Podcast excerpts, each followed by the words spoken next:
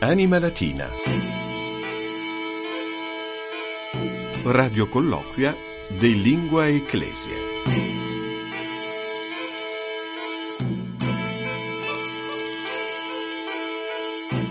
Anima latina, nunquezia minundis, icheste Fabius con la grande ex frequensis stationis radiofonice vaticane. Salvete, ben trovati all'ascolto di una nuova puntata, esattamente la 142esima del nostro Vademecum radiofonico settimanale sulla lingua latina, sui generis et ante litteram, un programma che vuole rinfrescare la nostra, la vostra grammatica latina, reinsegnarci a maneggiare agevolmente la lingua ufficiale ufficiale della Chiesa per ridare radici alla nostra fede, alla nostra cultura, per poter guardare con più saggezza al nostro futuro, per reimparare il valore e la bellezza di una lingua apparentemente inutile ma in realtà viva e vegeta e utilissima per capire la storia, per capire il presente. Molto spesso ci si lamenta che sui mezzi di informazione, sui social, c'è una scarsa memoria, non si pratica la memoria e dobbiamo imparare dagli antichi, dai nostri predecessori, we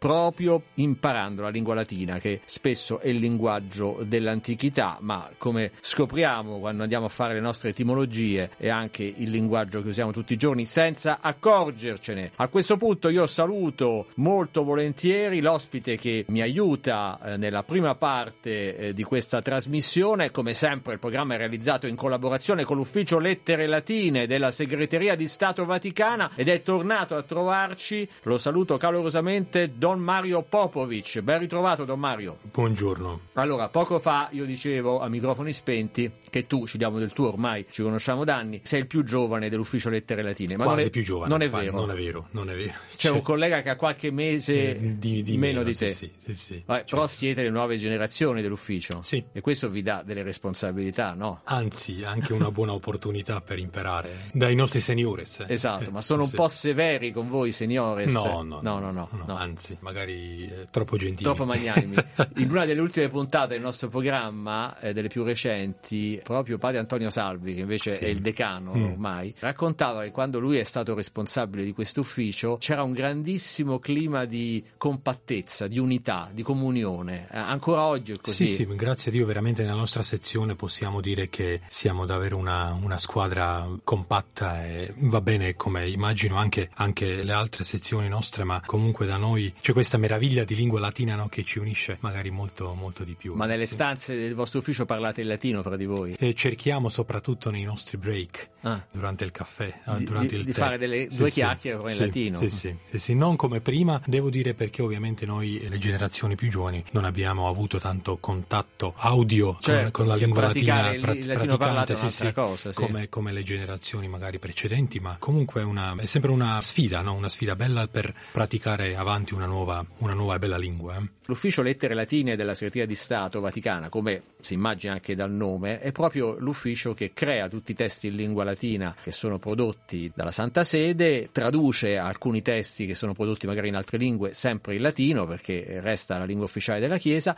e tra i vari compiti ha quello di tradurre in latino i breviloquia, cioè quelli che un tempo chiamavamo tweet, ma Oggi adesso da un po' più, di tempo sì. si chiamano eh, post perché il social network che si chiama Twitter adesso si chiama X. Tant'è vero che con un tuo collega Don Mario noi abbiamo pensato di chiamarlo Decimus. Decimo, sì. magari sì, sarebbe, sarebbe Il una cosa social carina, Decimus, sì. quindi Sì. sul social Decimus, sul social X appaiono i post di Papa Francesco, dovete andare sull'account chiocciola pontifex trattino basso LN che sta per latino, Papa Franciscus si chiama eh, questo account, tuus adventus in paginam publicam Papae Francisci breviloquentis optatissimus est, che sarebbe benvenuti alla pagina Twitter Sì. ufficiale di Sua Santità Papa Francesco.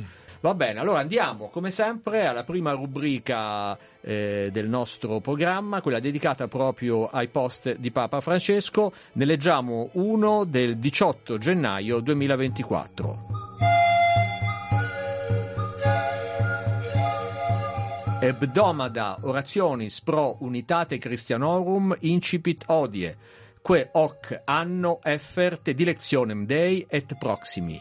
Oremus omnes ut Christi fideles plenam communionem attingant et testimonium prebeant, directionis erga omnes, presertim egentioribus.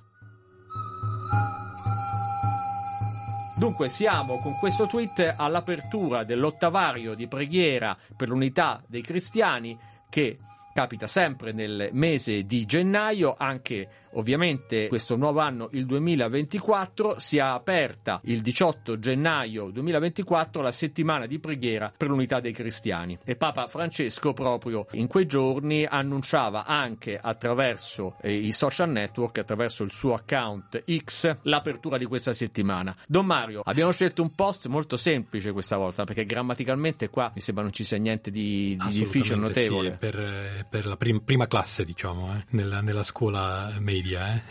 Troviamo subito la parola ebdomada che ci sì. ricorda anche il nostro notiziario in lingua latina. Ebdomada pape, sì, sì. si chiama ebdomada pape. Cosa significa ebdomada in latino? Sarebbe la settimana, no? Perché è una parola greca che significa sette giorni, ebdomada. E in questo caso ebdomada orationis pro unitate christianorum. Incipit hodie. Allora, oggi inizia la settimana di preghiera per l'unità dei cristiani. E poi c'è il tema di quest'anno. Sì. Que hoc anno effert dilectionem Dei et proximi. Sì, che quest'anno abbiamo qui tradotto sottolinea o ci pone eh, l'amore a Dio e al prossimo. Mette a tema, diciamo, sì. l'amore a mm. Dio e al prossimo. Mm. Amore tradotto dilezio, dilezio, sì, perché il latino conosce molte espressioni eh, esatto. per l'amore, per la carità, per eh, voler bene, per eh, amore anche quello eh, sensuale e via dicendo. Eh. Così qui eh, dilezionem sottolinea soprattutto questo amore verso, verso, il prossimo, amore, amore spirituale, amore che sottolinea molto più quella parte spirituale dell'uomo che affettiva. Per questo abbiamo scelto sia dilezio, dilezionis ovviamente. E poi abbiamo, eh, Preghiamo insieme, oremus sì. omnes ut Christi fideles plenam communionem attingant. Sì, preghiamo insieme affinché i cristiani eh, raggiungano sì, la piena comunione et prebeant testimonium et, e diano il testimonio eh, di nuovo di lectionis, ah, di amore, di amore erga omnes presertim agentioribus. Presertim come... sarebbe specialmente, specialmente un avverbio. Sì, sì, sì, sì un, avverbio. Presertim. Quindi testimonino l'amore verso tutti, verso erga tutti, omnes, sì. specialmente verso i più verso fragili. I più fragili sì. Abbiamo tradotto questo post del 19 gennaio scorso, anzi 18 gennaio è stato pubblicato in mm. italiano, poi il giorno dopo in latino, come succede spesso. Andiamo adesso alla rubrica dei neologismi. E Maria Milvia Morciano, che salutiamo, oggi non è in onda con noi, ma ha redatto i testi di questa come delle altre trasmissioni. Maria, un saluto. Maria ha eh, scelto per noi un, un termine, insomma, che eh, si rifà a un'organizzazione molto importante, un'organizzazione internazionale fondata nel 71 a Parigi, la cui missione è offrire assistenza medica dove c'è più bisogno. Si chiama Medici Senza Frontiere. E chiediamoci come si tradurrebbe in latino il termine medico senza frontiere. Sì, sarebbe un po' lungo ovviamente come noi spesso eh, usiamo le traduzioni diciamo descrittive di più parole, sarebbe medici ubique orbis, artem suam, humanitatis causa, facti tantes. Allora qui abbiamo, abbiamo detto una vera e propria tutto. perifrasi, insomma, sì. Sì, sì, eh, una, una, una, perifrasi che, che ci spiega Cioè i medici che eh, dappertutto nel mondo... Ubique orbis, sì, eh. in ogni parte del mondo, artem suam, la sua specialità, sì, diciamo, la sua mestiere, vocazione, sì, mestiere, vocazione. sì, humanitatis causa, per allora, una causa umanitaria, facti tantes, allora co- coloro che operano, svolgono, che, che svolgono in sì, tutto il mondo la, loro, la loro vocazione per cause umanitarie. Abbiamo un, un verbo sì qui che factito factitare del, della, della, della, prima declinazione, che significa anche esercitare, fare la professione ovviamente, e praticare e via dicendo. E diciamo che è una traduzione che possiamo accettare, anche se c'è sempre la disputa se appunto vadano meglio queste traduzioni così eh, attraverso una lunga perifrasi oppure sia meglio trovare delle parole eh, nuove, no? più rapide, insomma. Sì, Dipende dai gusti. Dipende insomma. dai gusti, sì, dipende gusti, anche, anche, sempre dal contesto. Dal contesto. Per, per, esempio, se abbiamo qualche espressione molto molto breve che bisogna anche tradurla, se possibile breve, eh, allora usiamo qualcos'altro, ovviamente, così il latino qui è molto ricco, diciamo. Andiamo a questo punto invece alla rubrica dedicata al eh, gergo ecclesiale e Maria ha scelto per noi un, anche qui parliamo del social X, perché è molto attivo da tanti anni il cardinal Gianfranco Ravasi, chiocciola, card eh, Ravasi, trattino basso e poi anche lui ha un account in diverse lingue. Sull'account in lingua italiana, il 20 gennaio 2024, il porporato ha scritto meditare deriva dal latino medeor, dico bene? Sì, medeor. Mario, che significa curare, medicare e dunque una terapia per l'anima. Per l'anima, allora noi sì. ci fidiamo del cardinale Ravasi, però Certo, siamo, sì. siamo andati a controllare dal punto di vista etimologico, perché ci sono sempre delle, anche lì delle dispute, e meditare effettivamente l'etimologia è dal latino meditari, iterativo di mederi, che significa Mhm. curare. Curare, sì, medicare, curare, sì. che però poi assume questo significato anche di riflettere, no? È curioso perché poi in italiano meditare sarebbe riflettere su Sì, qualcosa. Certo, sì, perché anche questo verbo, sì, significato suo è anche ripetitivo, Ah, ovviamente. Quando si- esercitarsi. esercitarsi, sì. Ah. E allora, eh, come conseguenza, nasce una meditazio, una contemplazione, se, E se la contemplazione fa bene all'anima. Dovrebbe, insomma. sì.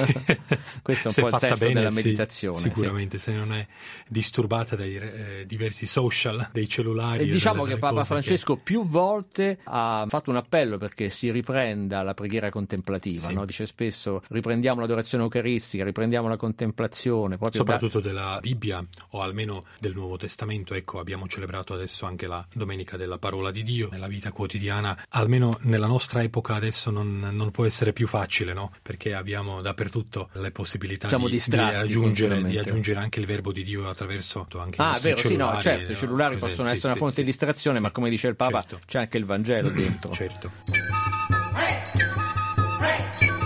Chiudiamo con i modi di dire. Maria ha scelto per noi un modo di dire che le persone più colte usano anche in lingua italiana, mirabile dictu, oppure si dice più raro, mirabile audito, mirabile visu, incredibile dictu, orribile visu. Insomma, questi modi di dire, eh, ad esempio, mirabile dictu si usa per indicare qualcosa che mai avremmo creduto potesse accadere. Insomma, uno dice hai smesso di fumare, Sì, mirabile, mirabile. dictu. o mir- mirabile audito pure Sì, anche, sì, sì, meraviglioso da sentire. Cioè cosa sì, che sarebbe sì. una cosa meravigliosa ad, as- ad ascoltarla, meravigliosa a vederla. eh. Certo, sì, Eh. ma esiste altrettanto anche una espressione opposta che è orribile. Esatto. Eh, sarebbe orribile audito, orribile visu. Ed è, ed è una locuzione latina, Sì. mirabile dictu, grammaticalmente come la possiamo descrivere? Eh, È un ablativo, sì, perché ent- entrambi sono gli ablativi che poi spiegano, fanno quasi come una, una parte di, di- di un certo vocativo. eh. Ok, ecco, Eh, sì, ecco sì, questo, sì. Esprime una, una meraviglia quasi. Benissimo, mirabile dictu, siamo al termine della prima parte di questa 142esima puntata di Anima Latina. Grazie a Don Mario Popovic dell'Ufficio Lettere Latine per essere stato con noi. Grazie a voi.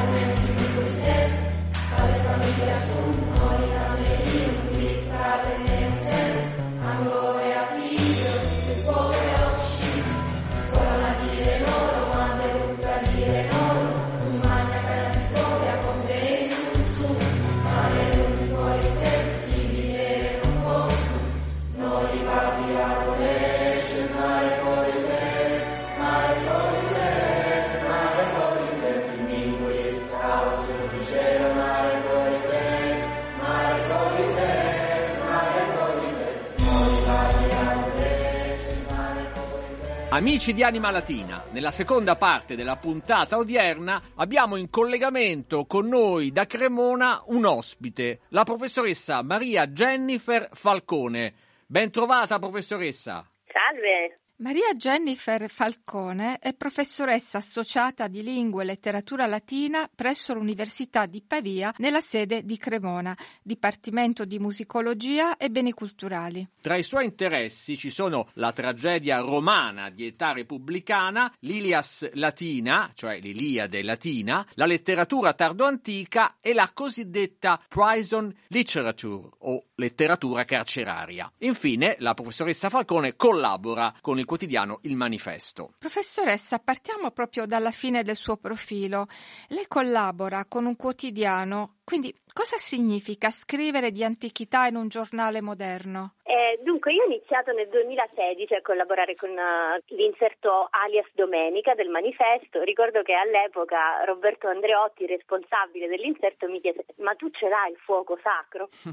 allora, da allora mi, mi chiedo, no? Per me la scrittura parte proprio da un bisogno di comunicare le emozioni che trovo nei testi, eh, perché sono fermamente convinta che il classico parli all'oggi, si ricorda la nostra umanità, entra nelle profondità della nostra natura umana appunto ci, ci interroga e, e, inoltre per me scrivere è un po' come continuare il lavoro che, che, svolgo in aula e mi lascia d'altra parte anche una libertà maggiore rispetto alla stesura dei testi scientifici. Si è posto un po' il problema di quale linguaggio usare per avere uno stile divulgativo e poi quali sono gli argomenti che tratta? Sì, il tema del linguaggio è fondamentale, io cerco di essere sempre chiara, diretta, anche di lasciar scorrere le emozioni eh, senza però rinunciare a spiegare eh, cose che mh, volendo a volte sono anche complesse, aspetti formali, per esempio la prosodia, spiegare bene come funziona un rapporto intertestuale tra due testi appunto antichi. Di solito gli argomenti derivano dai libri che recensisco, perché per lo più sono recensioni di libri, quindi mi è capitato di scrivere su Ovidio oppure sul tema dell'oralità a Roma, eh, recensendo libri appunto di Bettini oppure appunto edizioni commentate di testi ovidiani. A volte l'inserto prevede però anche lavori, diciamo così, originali, eh, non, non, vere e proprie recensioni e quindi mi è capitato in speciali, numeri speciali che escono in estate, di scrivere anche di altro. Un tema che mi è piaciuto molto così trattare è stato quello della fortuna dei classici perché all'epoca lavorai sul ruolo dell'antico per la nascita e lo sviluppo della danza contemporanea e quindi ho potuto parlare di danzatrici come Isadora Duncan, Marta Graham o anche coreografi come Virgilio Sieni, rimanendo in ambito italiano, che sono stati capaci di diciamo, mettere sulla scena il mondo e il mito antichi, emozionando le persone a un livello ancora pre-razionale, quindi è, è molto bello. Possiamo dire che la lingua latina, in generale e la cultura classica, continuano a interessare i lettori del web e della carta stampata? Senz'altro c'è un grande interesse tra i lettori, ma in generale diciamo tra la gente, spettatori di tv, cinema, teatri, eccetera. C'è proprio fame di prodotti divulgativi di livello e secondo me questo bisogno deve essere sentito e dobbiamo occuparcene, deve occuparsene chi conosce bene le cose e senza la paura di portarle in mezzo, in mezzo alla gente. Fondamentale eh, pensare che dietro poi al giornale, dietro agli schermi ci siano gli occhi pieni di curiosità, di magia, di bambini e adulti che possono ancora emozionarsi. Ecco, in un recente articolo lei si è occupata in particolare dello sviluppo della didattica del latino, soprattutto nelle università italiane. C'è bisogno di innovare i metodi di insegnamento, secondo lei? Eh c'è bisogno, molto bisogno di analizzare le cose con obiettività, senza cedere alla nostalgia e con grande fiducia nel futuro, perché il futuro è in mano ai giovani e i giovani sono meravigliosi, pieni di energia e di slancio. Il latino si insegna in diversi indirizzi ed è giusto che sia così e serve in tutti gli indirizzi in cui si insegna, anche se poi eh, in modo diverso. Io insegno qui a Cremona e prevalentemente ho a che fare con studenti appunto di beni culturali e di musicologia. Tra questi sono proprio pochi quelli che provengono dal liceo classico, eh, hanno frequentato varie scuole, liceo musicale ma non solo, scientifico senza latino, altri, altri indirizzi, eh, però hanno interesse lo scelgono il latino, non possiamo perderli questi ragazzi e dobbiamo trovare un modo per farli arrivare a una lettura profonda e autonoma dei testi antichi e in più anche chi viene da scuole dove il latino in realtà è stato insegnato spesso deve riscoprire il gusto del testo, il fascino della lettura e dimenticare no, l'eccesso di grammatica, la ricerca delle figure retoriche, cose così. Quindi una delle cose che a me piace fare quando incontro una classe per la prima volta è capire come i ragazzi potranno interagire tra di loro, usare in qualche modo chi sa di più come un tutor alla pari, diciamo, per gli altri. Un altro aspetto importante su cui si insiste molto a livello di atenei italiani in questo momento riguarda le tecnologie e i metodi che si possono utilizzare, quindi risorse digitali e pratiche didattiche innovative che anche per andare incontro alle nuove esigenze di questi ragazzi devono essere prevalentemente interattive. Quindi un ingrediente fondamentale per insegnare bene l'empatia, vedo. Assolutamente sì, credo che la cosa principale sia quella, cioè avere coscienza di essere intanto una persona che ha a che fare con altre persone e quindi è importante interrogarsi sui contenuti e su come insegnarli, eh, però anche stabilire inizialmente eh, la relazione. Quello secondo me è alla base di tutto, almeno ecco. lo è eh, per me. Penso che tutti lavorerebbero come professoressa.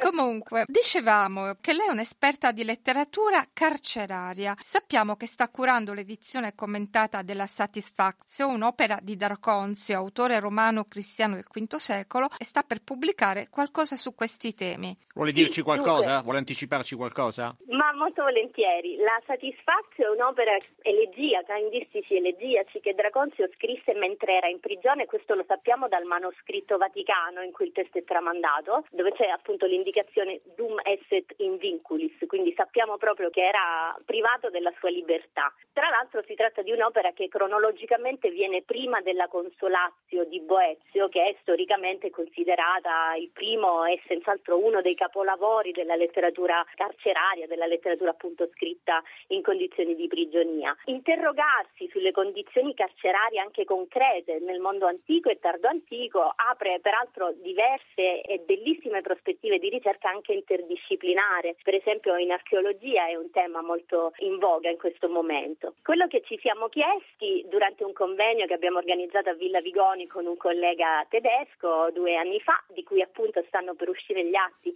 per Carocci a breve, è come funziona la scrittura, in generale anche l'arte, in condizioni di privazione della libertà. Il tema ci tocca tutti da vicino, non è un caso secondo me che Papa Francesco abbia dedicato a questo mondo complesso e sfaccettato dei detenuti, delle prigioni, ma anche delle famiglie delle vittime, eccetera, le riflessioni di quella via crucis così toccante dell'anno durissimo del Covid, in cui tutti noi eravamo privati sostanzialmente della nostra completa, diciamo così, libertà. Ed è incredibile, per esempio, da un punto di vista proprio della ricerca sul campo, considerare la pervasività del sistema metaforico delle catene, per esempio, che ricorre anche in ambiti e in contesti completamente distanti poi da quello del carcere vero e proprio. Inoltre ci sono dei temi che chi ha scritto in carcere o scrive di carcere, diciamo così, o utilizza, a cui ricorre spesso la percezione del tempo, il supporto della fede, il concetto di confine, lo spazio, il bisogno di superare le barriere anche fisiche del corpo, no? come prigione dell'anima, per esempio. Sono tutti temi enormi che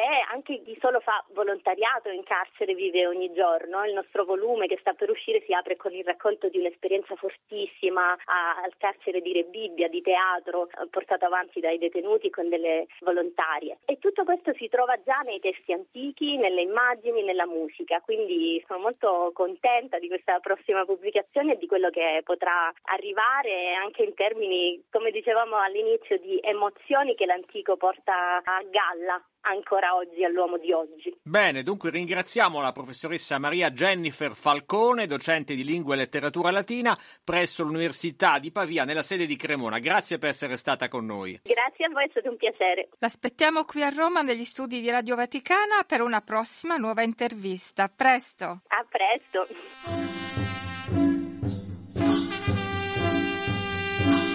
Grazie dunque alla professoressa Maria Jennifer Falcone per essere stata con noi in questa 142esima puntata di Anima Latina. Grazie anche a Don Mario Popovic dell'Ufficio Lettere Latine che ci ha fatto compagnia nella prima parte. Sedacta est fabula. Siamo giunti al termine anche di questa puntata che troverete come tutte le altre in podcast sul sito vaticannews.va e su Spotify. A questo punto da Fabio Colagrande e da Maria Milvia Morciano un grazie ai nostri ascoltatori et dulcis in fundo al tecnico Gustavus Messina. Mutatis mutandis. Absit in iuria verbis Ci sentiamo tra una settimana. Valete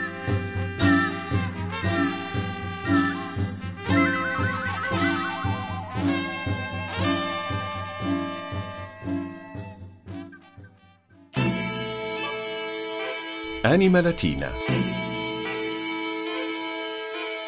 Radio colloquia de Lingua Ecclesia.